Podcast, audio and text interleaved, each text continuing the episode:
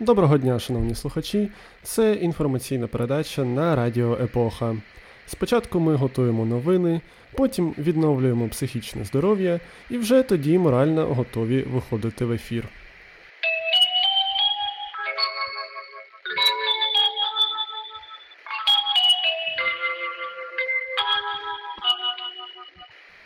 Головна новина. Українським олігархам настав остаточний і безумовний кінець. Вже другий проект закону про деолігархізацію був зареєстрований цього тижня у Верховній Раді. Цього разу авторами проекту стали депутати від Європейської солідарності, Голосу та Батьківщини. Тексту законопроекту поки немає. Не дивлячись на це, політичні експерти Радіо Епоха роблять сміливе припущення, що чесний олігарх Ігор Коломойський та чесний інвестор Ренат Ахметов все одно будуть потрапляти у перелік олігархів згідно законопроекту опозиційних депутатів. А от деякі інші народні депутати, які займали або не займали посаду президента України у якийсь період часу, можуть очистити своє олігархічне ім'я. Експерти Радіо Епоха із звинувачень та шеймингу додають, що авторів нового законопроекту важко буде звинувачувати у упередженості, адже на думку деяких інших експертів, які жодним чином не входять у штат експертів Радіо Епоха, Попередній законопроект про деолігархізацію авторства слуг народу був спрямований саме проти окремих народних депутатів, які займали або не займали посаду президента України у якийсь період часу.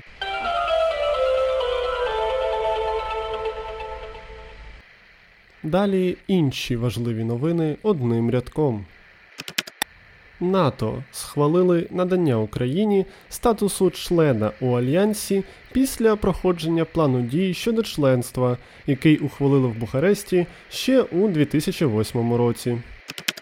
Державне бюро розслідувань планує закупити паяльники через систему Прозоро. Трьох співробітників Національної академії наук України викрили на виготовленні підробленого алкоголю. ЦВК зареєструвала Василя Віростюка народним депутатом від Слуги народу. Цього разу остаточно. Прокуратура Києва повідомила про підозру екс-науковій співробітниці, яка зберігала флакони з штамом пташиного грипу в домашньому холодильнику з метою продажу. У Львівській області затримали священника, який нелегально торгував зброєю. Святого Отця притягнули до відповідальності за це вже втретє. У Дніпрі затримали громадян Нігерії, які спалювали кіз під час святкування дня народження одного з присутніх. Президент України Володимир Зеленський ветував закон про брехню у деклараціях через поправку, яка дозволяла не декларувати майно, яким володіють чи користуються родичі декларанта. У кабінеті президента України Володимира Зеленського, що знаходиться у офісі президента, зробили ремонт. Тепер робочу кімнату прикрашають фотошпалери із джунглями та неонова вивіска над кріслом президента. Прем'єр-міністр Денис Шмигаль заявив, що карантин в Україні буде подовжено до 31 серпня.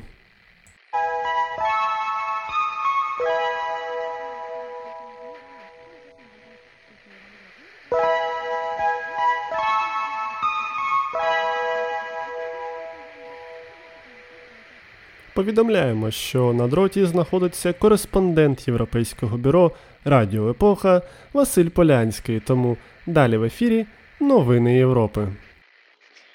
Доброго дня, шановні слухачі. Цього вікенду у Великобританії відбувся черговий 47-й саміт Великої Сімки.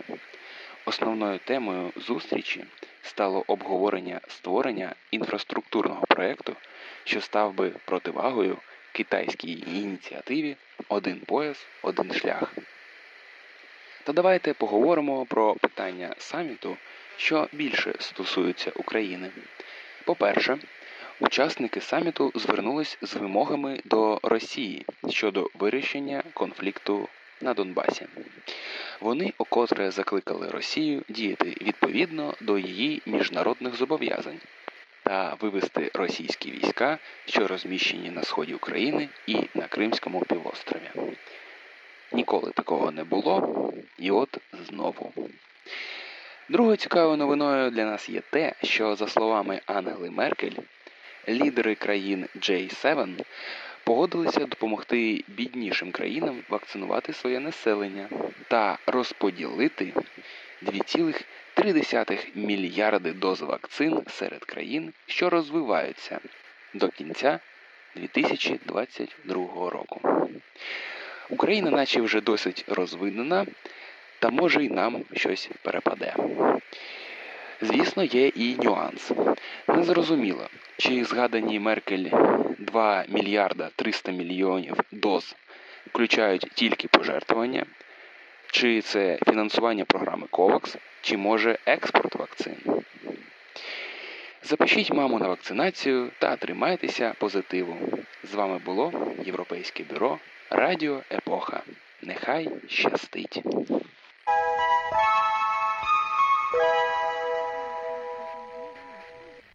Це були новини Європи від Василя Полянського, і цими днями вони цілком логічно випливають у новини спорту, які далі в ефірі інформаційної передачі.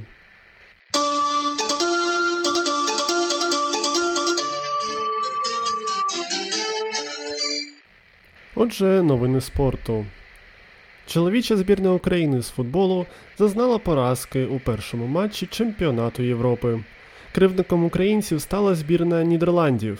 Матч закінчився з рахунком 2-3 на користь голландців. Не дивлячись на поразку, більшість українських ЗМІ хвалили гру команди Андрія Шевченка. Ведучий інформаційної передачі на Радіо Епоха Микита Корнієв звернувся за експертною думкою щодо гри українців до спортивного експерта Радіо Епоха Микити Корнієва. Далі цитата. Я не згоден з тими, хто пише, що це був гідний матч і що наші показали характери клас.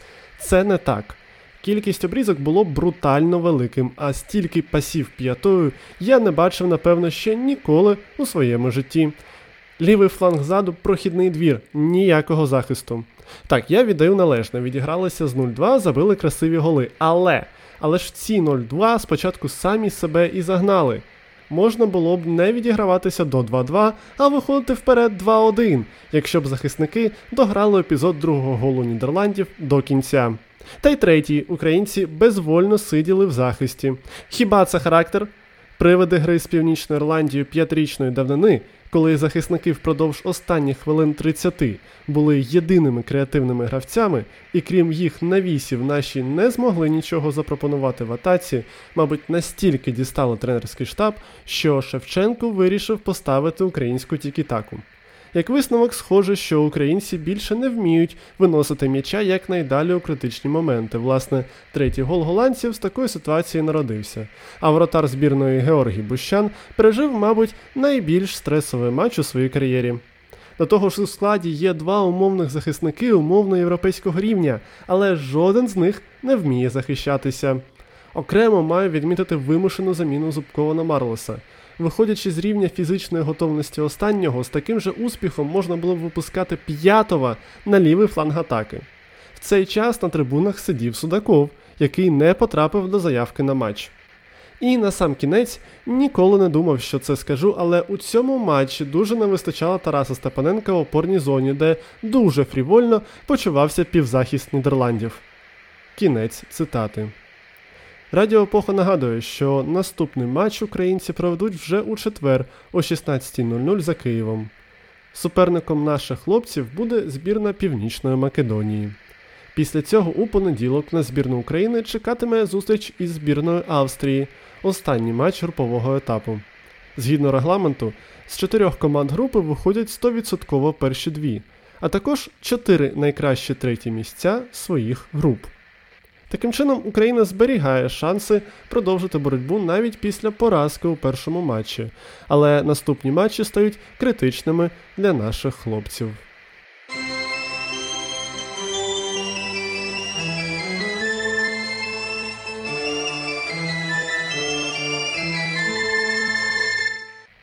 А тепер відволікти від футбольної напруги вас, шановні слухачі, готова наша запрошена експертка Катерина Морозова з новою порцією цікавинок.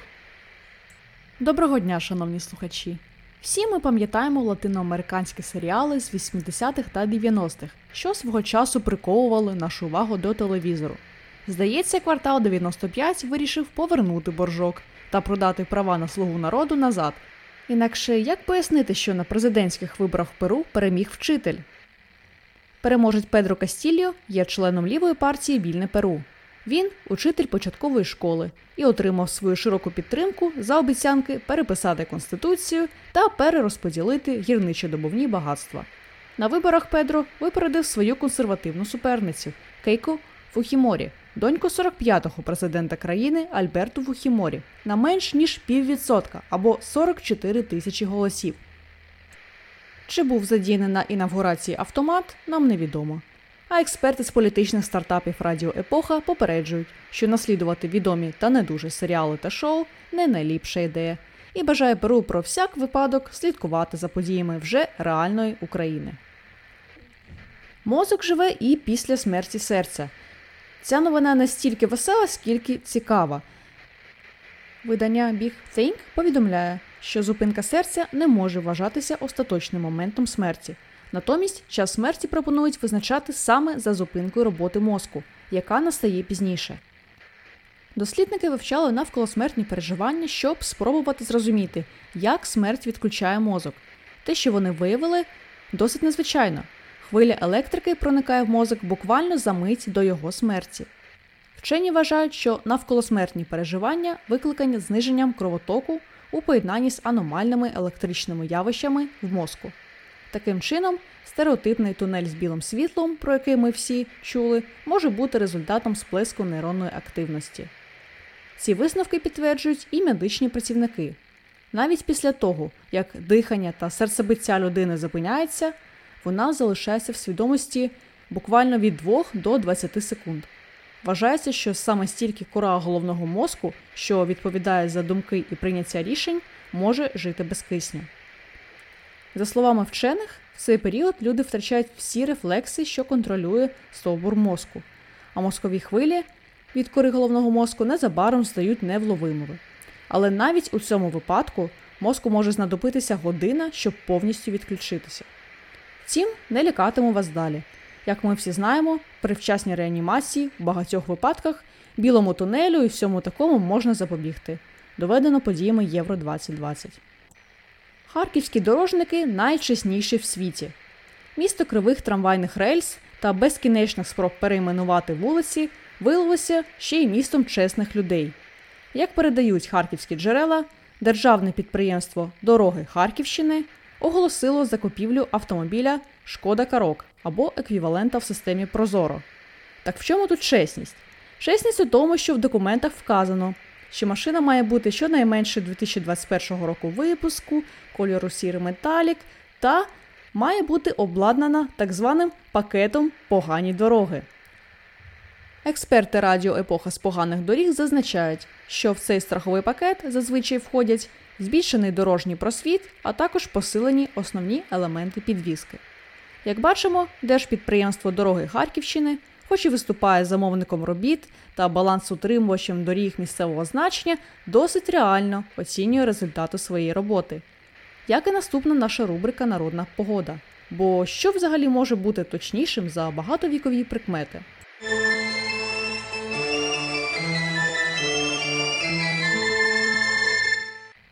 Далі в ефірі інформаційної передачі на Радіо Епоха Народна погода.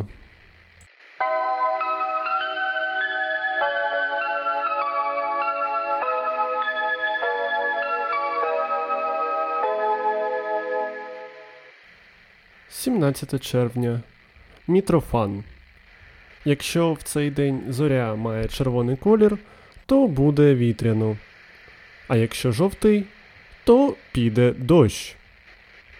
19 червня. Іларіон. В цей день спостерігали за комахами. Якщо жуки літають ввечері, можна розраховувати на хорошу погоду. 20 червня. Федот врожайник. В старі часи погода цього дня мала велике значення. Якщо вона тепла, ясна, то врожай жита буде хороший. Якщо дощ, зерно буде погане, худе. Також прислухалися до лісу. Перед грозою він затихає. Якщо вже так сталося, що почалася гроза, то стежили і за громом. Якщо довго гримить, то буде град.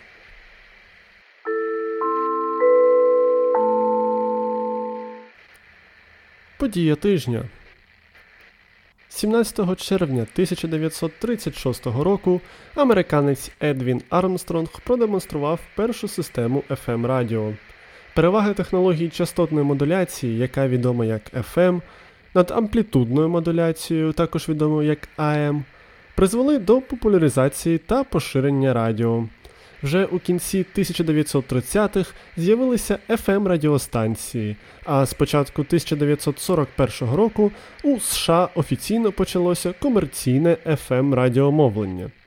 У Європі fm радіо швидко поширилося через те, що велика кількість існуючих am станцій призводили до завантаженості частот та постійних накладок станцій одна на одну. Варто зазначити, що однією з причин цієї ситуації стала Друга світова війна та її наслідки. Союзники транслювали розважальні та інформаційні передачі для своїх військових, а також транслювали пропаганду та контрпропаганду за залізну завісу. Технологія FM дозволяла співіснувати значно більшій кількості станцій одночасно та без накладок. Тим часом в Україні, яка в той період була окупована Радянським Союзом, ситуація була зовсім іншою. Якщо у 1920-х ще існувало ефірне мовлення через гучномовці на вулицях, то з часом популярність впала. Радіоприймачі були доступні лише партійним діячам, і їх треба було реєструвати у міліції. У другій половині ХХ століття ситуація змінилася. У Союзі почали випускати брехунці щоправда, запрограмовані винятково для слухання радянських радіостанцій.